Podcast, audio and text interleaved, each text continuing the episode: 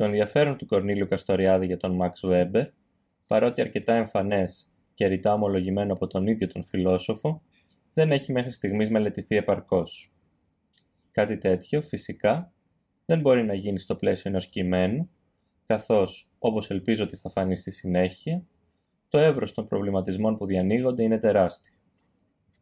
Με την παρούσα δοκιμή, ωστόσο, θα σκιαγραφίσω κάποιες ερμηνευτικές κατευθύνσεις, οι οποίες κατά τη γνώμη μου είναι γόνιμες και μπορούν να αποτελέσουν τη βάση για μια διεξοδική μελέτη της σχέσης των δύο συγγραφέων. Θα τολμούσα να ισχυριστώ πως δεν αποτελεί σύμπτωση το γεγονός ότι τόσο το πρώτο όσο και το τελευταίο κείμενο του Καστοριάδη αφορούν τον Βέμπερ. Η πρώτη δοκιμή του στοχαστή δημοσιεύτηκε το 1944 στο δεύτερο τεύχος του Αρχείου Κοινωνιολογίας και Ηθικής και συνίστατο σε μια συνοδευόμενη από πρόλογο και εκτενή σχόλια μετάφραση του εισαγωγικού ενιολογικού μέρους του μνημειώδους έργου του Γερμανού «Οικονομία και Κοινωνία».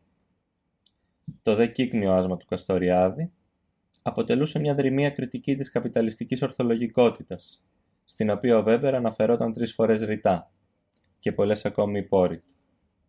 Μάλιστα, στον πρόλογο της σχολιασμένης επανέκδοσης εκείνων των νεανικών γραπτών του το 1988, ο όριμος πια Καστοριάδης, που είχε δημοσιεύσει τη φαντασιακή θέσμηση της κοινωνίας 13 χρόνια νωρίτερα, γράφει για τις προσπάθειες του νεαρού εαυτού του. Εκείνοι που ενδιαφέρονται για την κατοπινή μου δουλειά, θα βρουν σε αυτά τα γραπτά των 22 χρόνων, Novande Kagat, λέει ένα γαλλικό τραγούδι, την προβληματική που η πίεσή της διαμόρφωσε τη μετέπειτα πορεία μου. Τα σχετικά αποσπάσματα θα μπορούσαν να πολλαπλασιαστούν. Όμως, προτιμότερο είναι να γίνει σαφής η οπτική μας αυτή τη μελέτη. Αρχικά, θα υποστηρίξω την άποψη ότι ο γενικός λόγος για τον οποίο το έργο του Max Weber υπήρξε σημαντικό για τον Καστοριάδη και κατά συνέπεια είναι σημαντικό και για τον μελετητή του τελευταίου, είναι η έμφαση που ο πρώτος αποδίδει στο νόημα του κοινωνικού πράτη.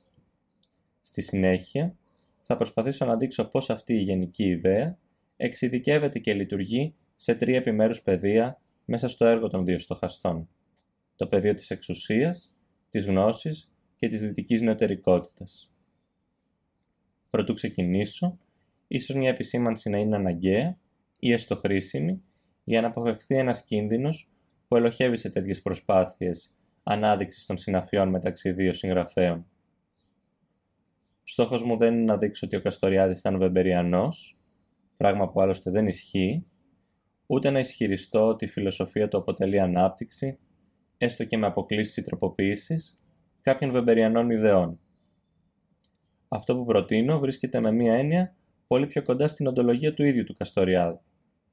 Πράγματι, υποστηρίζω ότι το έργο του Βέμπερ υπήρξε μια πολύ σημαντική συνθήκη, ίσως ακόμη και αναγκαία, για τη διαμόρφωση του καστοριαδικού έργου. Όμως, καθώς το τελευταίο αποτελεί μια δημιουργία, με τη βαθιά σημασία του όρου, δεν μπορεί να αναχθεί σε κάποιες αναγκαίες και ικανές συνθήκες. Είτε αυτές έχουν να κάνουν με τον Βέμπερ, είτε με τον Μάρξ, τον Φρόιντ, τον Αριστοτέλη.